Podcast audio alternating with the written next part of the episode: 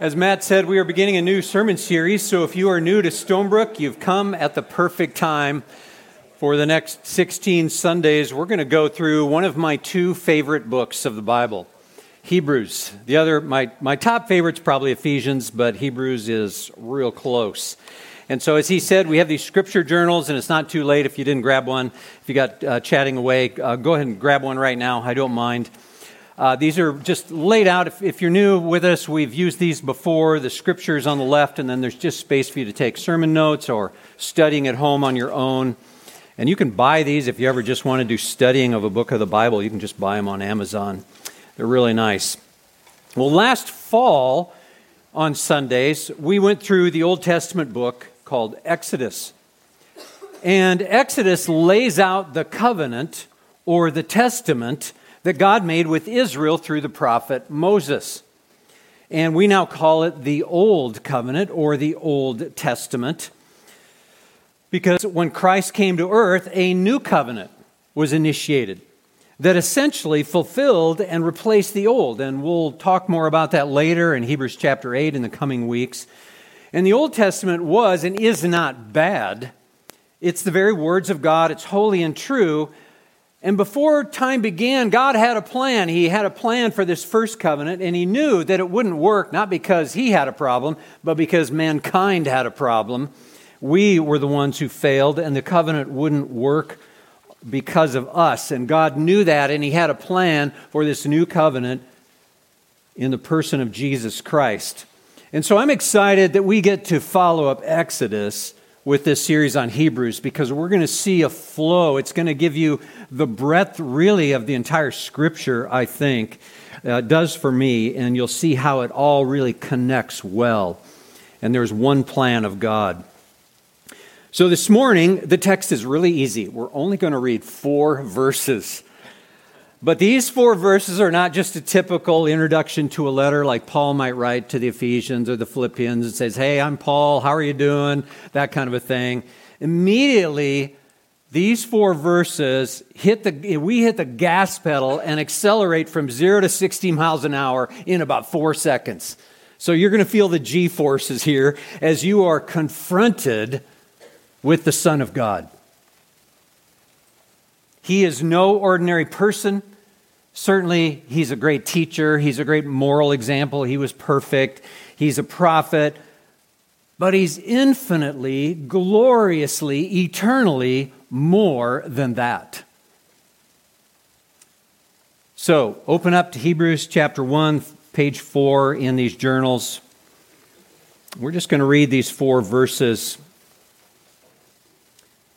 Long ago, God spoke to our ancestors by the prophets at different times and in different ways.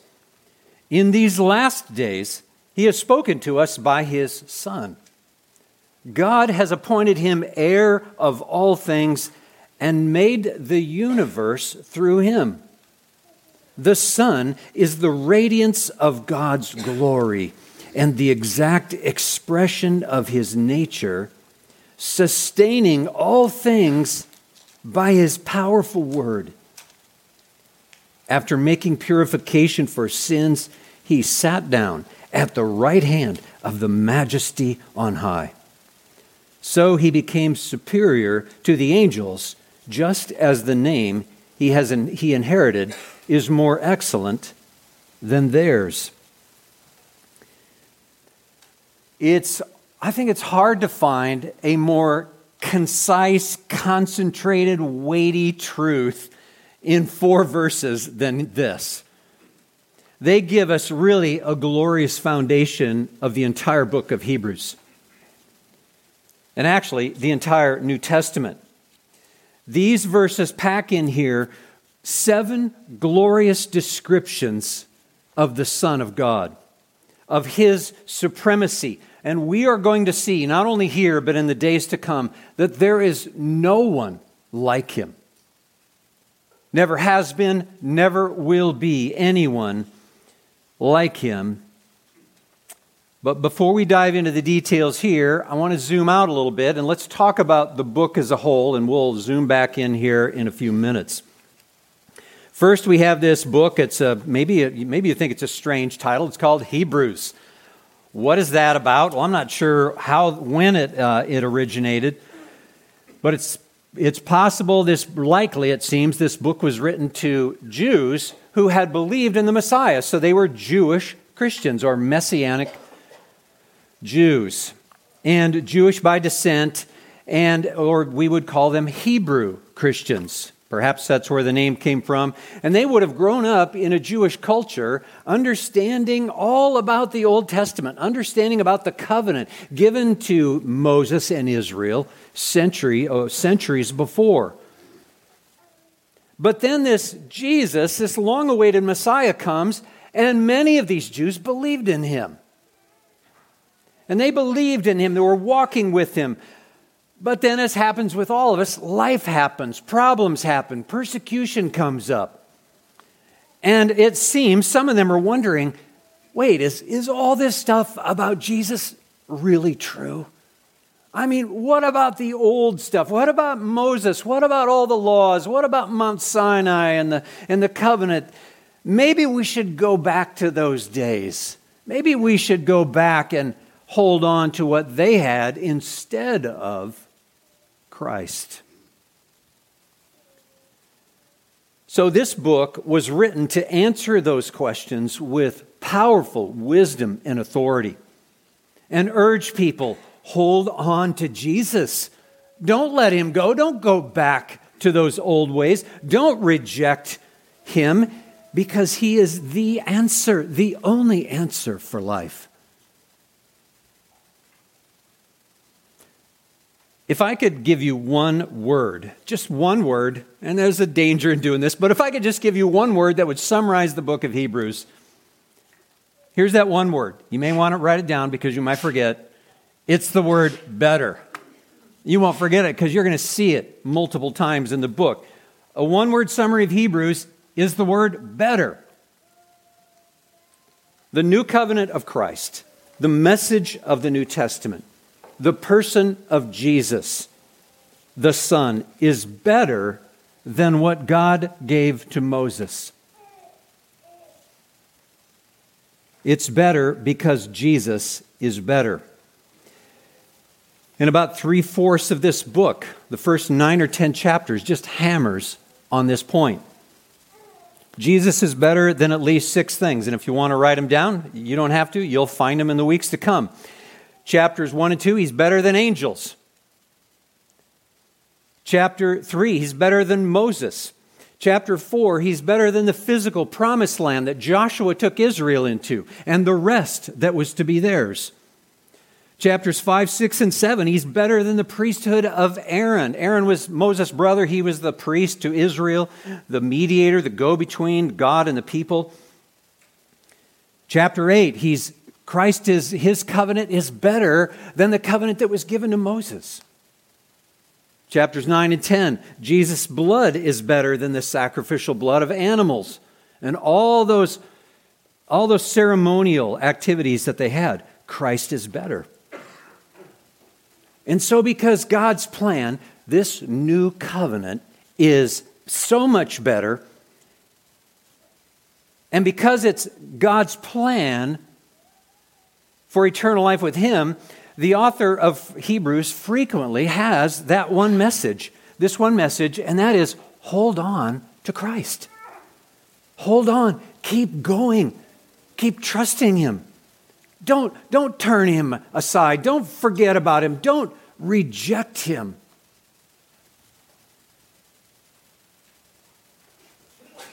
And we'll look at that. There's at least five, four or five places where there's a significant energy. The author puts significant energy into calling us to that. It's, it's like he's saying, yes, you're suffering. There's many hardships. You're tempted to turn away, but don't do that. Hold on. Hold on to what you've heard. Hold on to what you've believed. Pay attention to the gospel. Don't harden your heart. And it's, it's not just that he's warning us, you know, don't have a bad day. That's not his point. His point is don't just do an about face and reject all that you've believed in, all that you say you've believed.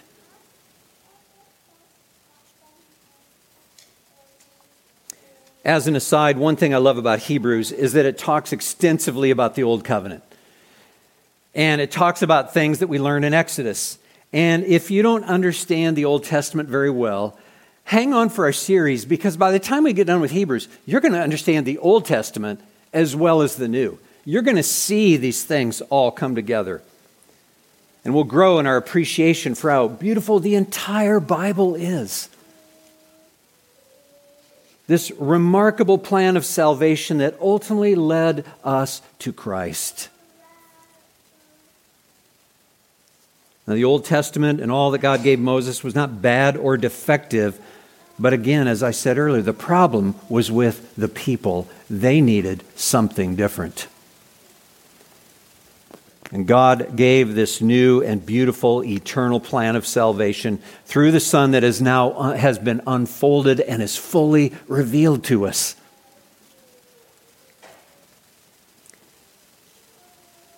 So that's a bit of an overview of Hebrews, and we'll talk more about those things in the weeks to come. But let's get back to our text now in these first four verses. Verse 1 and 2, I think is fascinating. First, and importantly, God speaks. You can underline that if you have a pen. God speaks to people. And without that, we would not know anything about God. It is up to Him to speak to us, for us to know Him. He reveals himself. That's why we call the scriptures the revelation of God. He makes himself known to his creatures. And second, it talks about here how he's spoken in the past. In many ways, and many times, God spoke to us, but it was predominantly through the prophets. Prophets like Moses, like Isaiah, like Jeremiah, like Malachi. He did this in a variety of ways through miracles, visions, and more. But the author here now is saying something is different. Because now, in these last days, and I believe what he means by that is that these 2,000 years since Christ, the days since the resurrection of Christ until now, these last days, this last age, God is speaking in a different way, and it's through his Son. All the prophets of old pointed to the Son of God. God's Son is the revelation of God. The Son reveals who God the Father is. He reveals His nature, His heart, His attributes, His passions, His deeds. And one thing I find fascinating here, in not only in this, these four verses, but in this entire chapter, the Son is the only title given to Christ. He's not called Jesus. The name Jesus isn't mentioned until chapter 2. And I think there's a reason for that because there's a power, there's an authority built in to the name the Son of God.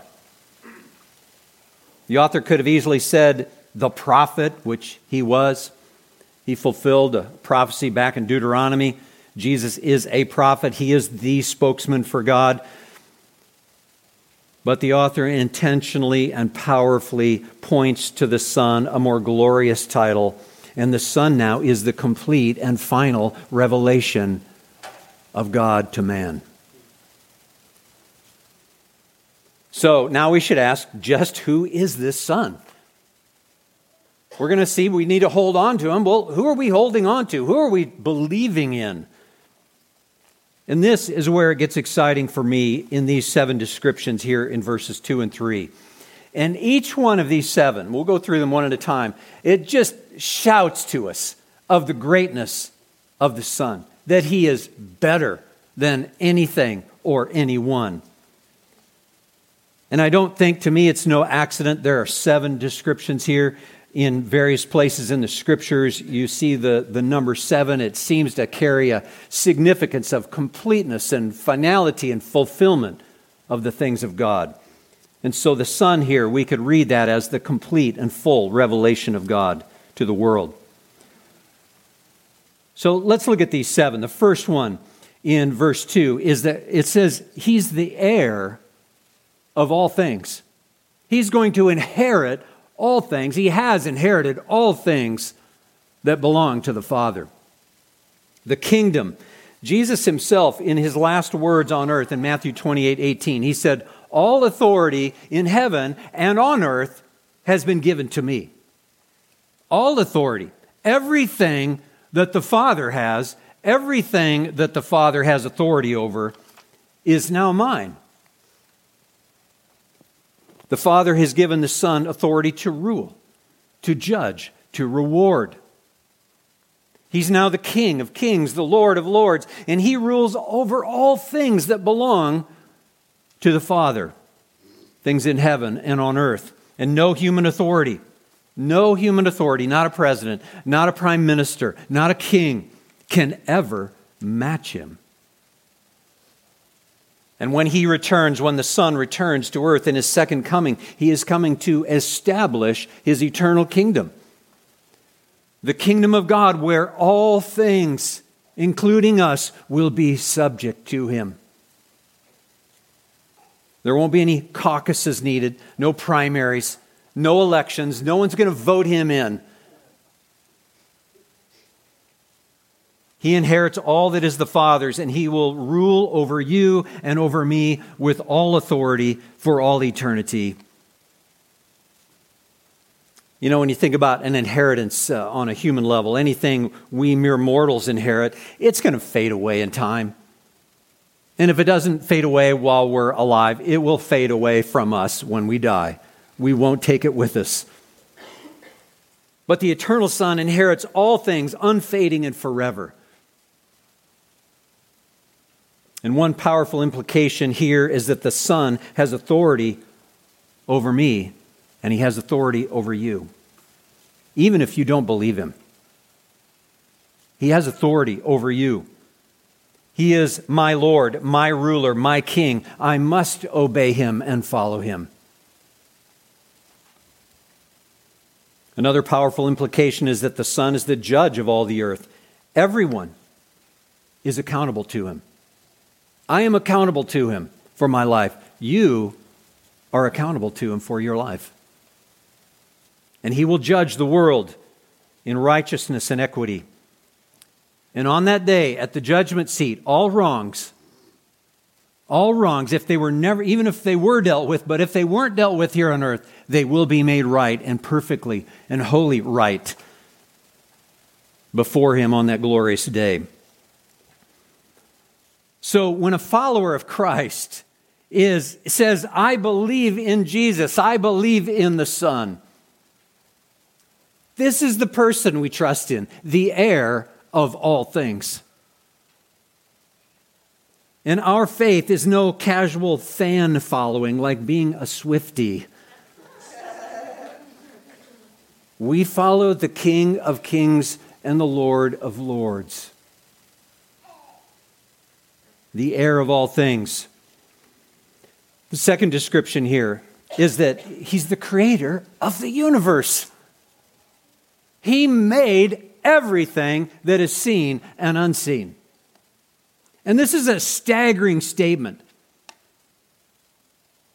The Son of God is no created being like angels and humans. He is the creator, and it's reiterated in verse 10, which we'll look at next week. The Gospel of John, chapter 1, tells us this. Colossians 1 tells us this. Many people in our world, including ourselves, we, we want to understand what are the origins of life? Where did I come from? Why am I here? The scriptures are clear.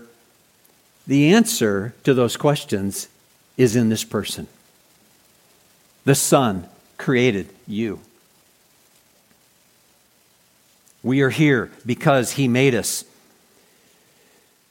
And we even get a taste of his creator role, the power and authority he has over creation. We can see it in the Gospels.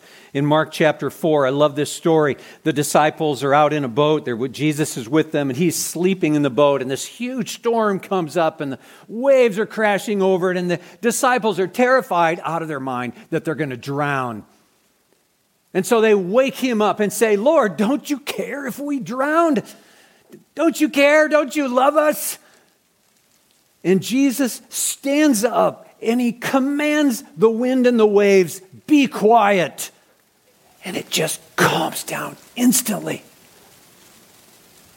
And the disciples who were terrified of the storm are now more terrified of him because he has power over a terrifying storm. And they said, Who is this with us, who commands even the wind and the waves? Who is this? Who is this person?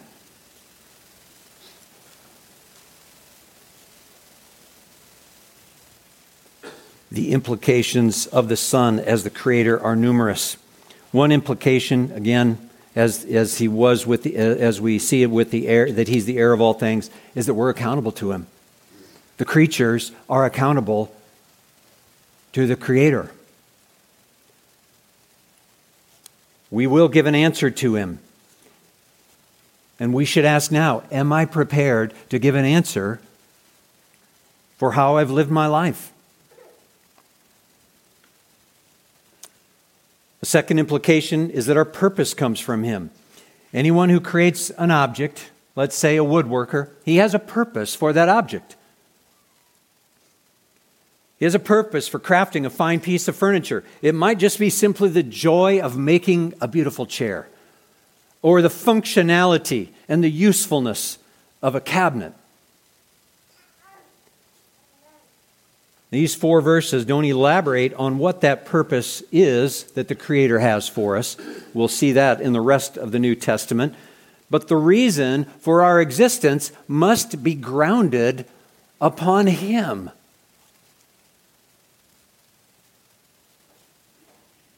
He's the creator of the universe. The third description of the Son in verse 3 is that He's the radiance of the glory of God. Now, what does that mean? It means that as glorious and beautiful and brilliant as the Father is, so is the Son, and He reflects, He radiates that brilliance. And during Jesus' earthly ministry, we received a small taste of that glory at what we call the Transfiguration. Matthew 17. By the way, I don't have slides because this week on Thursday we thought the projector was broken. It seemed to be, and then about an hour ago it started working. And so, uh, anyway, you can look this verse up. It, you can write it down. Matthew 17, verse 2. He's, Jesus is on the mountain with Peter, James, and John. And we read this. It says, He was transfigured, He was changed in front of them, and His face shone like the sun his clothes became as white as the light. While he was still speaking, suddenly a bright cloud covered them, and a voice from the cloud said, This is my beloved Son with whom I am well pleased. Listen to him. When the disciples heard this, they fell face down and were terrified. Though Jesus was fully human, he was fully divine. And the coming days that awaited him from this moment on in heaven was revealed for a few minutes to these three young men. And it was a terrifying, life altering moment for them. And what did the father say in his booming voice? Listen to my son. Pay attention to him. Do not ignore his words. And to be terrified at this moment is not the kind of terror like when you watch a horror film, which I don't watch, but that kind of terror comes from evil, comes from the demonic. Here in Matthew 17, there's, there's something about the greatness and the majesty of God and the brilliance and the glory that when we are confronted with it, it frightens us down to the core, overwhelms us in our small, frail, earthly, temporary state. It's otherworldly in the best possible way. And I wonder if it's more like, let's say, standing at the edge of the Grand Canyon. You're right at the edge, you're a foot away, and you look down, and it's a mile down and a mile across and you start to tremble and back away rather quickly. It's a beautiful, glorious moment, but it terrifies you because of its immensity. Perhaps that's a small taste of what it's like to be confronted with the Son, who is the radiance of the glory of God. And like the disciples in the boat, we ask, Who is this? Who is this? And we marvel at him.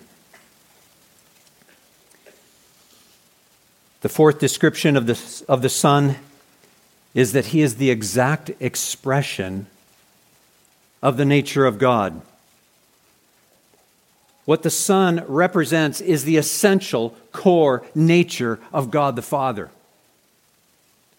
And this phrase is, is repeated in Colossians, or it's very similar in Colossians 1:15. It says that he's the image of God, the likeness of God. And it means here that in every conceivable way, Christ exactly represents the Father. No closer resemblance could be possible. The Son, being divine, reveals to man by his words, by his ways, by his very nature and his power, he reveals exactly what the Father is like. There's a fascinating exchange in the Gospel of John, chapter 14 between the Lord Jesus and his disciple, Philip, who just didn't understand all this yet. Philip says, Lord, uh, John 14, verse 8, Lord, show us the Father, and, and that's enough for us. Just show us. That, that'll be enough. And Jesus said back to him, Have I been among you all this time, and you do not know me, Philip? The one who has seen me has seen the Father. How can you say, Show us the Father? He's saying, Philip, you don't get it. If you see me, you understand who the Father is. I'm the very nature, the exact representation. And Jesus' words are staggering. No mere mortal could ever say this in any amount of truth or sanity. And if you are a follower of Jesus, and most of you in this room are, you ought to be amazed by him because to know Jesus is to know the invisible God. And what a privilege and what nearness we have to the divine.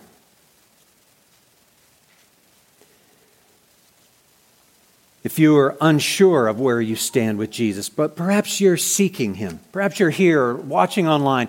You're here because you're curious about who this Jesus is and what Christianity is all about. You don't truly know yet what you believe. When you're confronted here with him, I would just say, look to him, study him. And when you see him, you see the exact representation of the very nature of the invisible God who dwells in heavenly glory. The fifth description of the Son is He is the sustainer of all things by His powerful word. Not only is Jesus the creator of all that we see, He is the sustainer of all of it. He holds it together. And he's not passively watching over this world with his arms folded and saying, Well, now that's curious. He's actively, intentionally, powerfully engaged in this world, holding it together, keeping it from flying apart.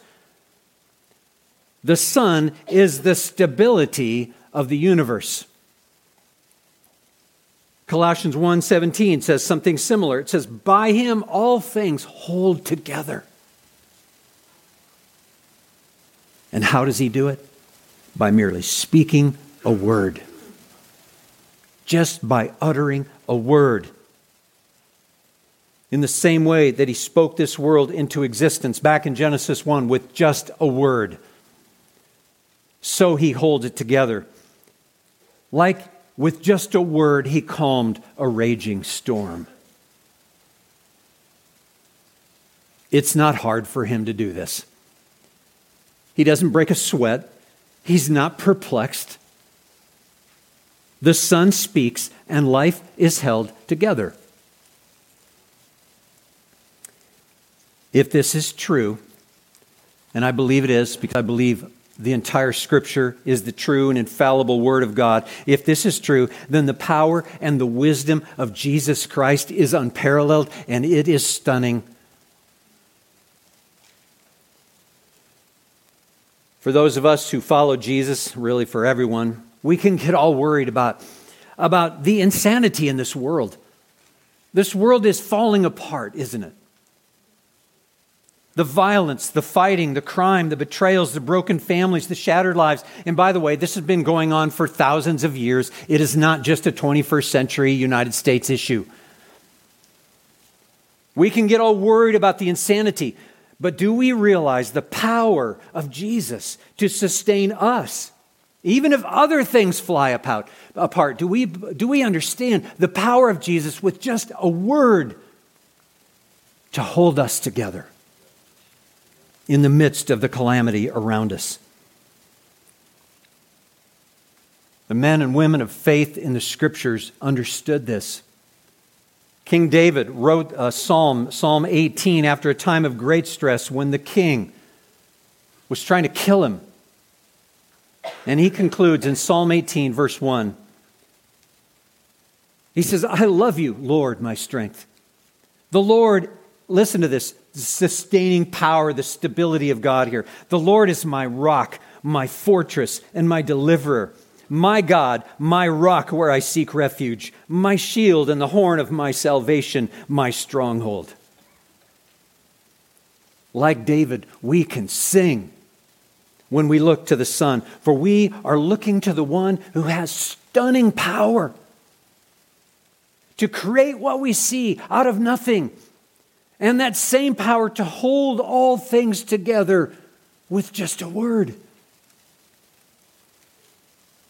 To hold even our own souls together when we feel like we're just going to explode. The Son is the sustainer of all things by his powerful word. The sixth description of the Son is he's the purifier of sins. And now we move from this, what I would say, a cosmic scale, down to what seems to be, to, to me, to be a more intimate, personal scale, a tender scale. He's the purifier of all of our sins. And this simple statement here is really not elaborated on in depth until chapter 9. So you're going to have to wait a while. But in many ways, this is one of the, the key points of Hebrews. Sin stains but blood purifies. And only one person's blood can remove our sin stain, and that is the Son of God's. The city of Ames has a wastewater treatment plant that takes the corruption or the pollution or the stain out of water, but it doesn't take it all out. The Son purifies completely, down even to the conscience level, it says in chapter, it's either 8 or 9. For those of you in this room that know Jesus, this is your true hope. Peace with God is yours. Freedom from guilt is yours. Glory is yours because the Son is the purifier of all your sins. For any of you who are still seeking answers to that life but haven't found it yet, look no further. Jesus, the Son of God, is the only one who can take care of your worst problem. You may have many problems, but your worst problem is guilt before God because of sin. The Son is the only one who can deal with that on the deepest permanent, eternal level. And Hebrews calls us to pay attention to him and warns us that to reject this message will cost us everything. The seventh description of the Son is that he is seated at the majesty's right hand. That's what, they, what he calls God is the majesty. In many places in the Bible, the right hand of God is a position of power and glory. And to be seated here implies he's seated. He's not standing, he's seated. It implies a finality, a finished task. The sacrificial work is done, the exaltation is done. What's interesting is in the book of Hebrews, the word resurrection is never used in association with Christ. But the words are essentially there, and it's implied here the fact that the Son is in heaven. He's been raised from the dead, and he's ascended into heaven. And he's seated on his throne at the right hand of power and authority of God the Father. So let's consider now, just in these four verses, what we're being told. This Jesus, the Son of God, is unlike anyone we have ever heard of or even imagined. Like the disciples in the boat, we ought to ask trembling, just who is this? Who is this man? He is unparalleled. He is otherworldly. He is divine. He is superior to any religious leader, any prophet, any philosopher. He is better, far better than any other teacher or moral example. And we are going to see every week in this sermon series, in every chapter in this book, that Jesus Christ and his gospel is better. It's better than what Israel had in the law of Moses. It's better than any ancient or modern day religious view. It's better because the Son is better. And this is why this book urges us five times or more to pay attention, to not reject Him. Hold on to what we have, to not let our hearts become hardened towards Him. So let me finish with this. When we see the Son, we have to respond. We can't just read this and move on. We must respond to him. And let me speak for just a, uh, just a moment to three possible groups of us in this room and watching online. The first group is probably the largest here in this room, and that is those of us who know him. We should be in awe of him. He's not just a casual friend. He is holy, he is glorious, he is powerful. He is otherworldly. And as we progress in the coming weeks, your awe will increase. And none of us should have a small view of him. Though he took on humanity like us, he was the incarnate God. And we should not view him in merely, we should view him in a human way, but not merely in a human way. He is infinitely more, and we should hold him in awe, and we should listen to him. Like the Father spoke in the cloud to the disciples at the Transfiguration, we should listen to his words and obey him and love him to the end. Second group of us, possible, I'm sure some of us in this room are this way. We're not yet sure who Jesus is and if he's really the big deal that I say he is. This passage in this book is for you. Keep seeking, search for him, Come with an open heart. Come every Sunday. Listen, learn, absorb, ask questions, study, and consider Jesus. And there might be a third group of us, I hope it's only a few. Those of us who have either rejected already or are on the edge of rejecting the Son. And I don't mean just having a bad day. We all have bad days. We all have our moments of doubt. I'm talking about a full on rejection, like, I don't believe any of that, and I don't want any part of him. And we turn our backs and walk the other way. To you, hopefully it's a small group, you are rejecting your Creator, the one who sustains all things with a powerful word, who radiates the glory of God, who expresses the very nature of God, who has died to purify your sins. You are rejecting him and there is a warning ahead for us as we read this book. Do not trifle with him at the cost of your life. In these last days, God has spoken to us by his Son. And what a glorious, beautiful word we are going to encounter. The Son, sent from heaven, descended to the earth, lived a righteous life, died an unjust death, rose to immortality, ascended into heaven, and waits to return to reign as the King of Kings. May we pay attention to him and love him. Let's pray.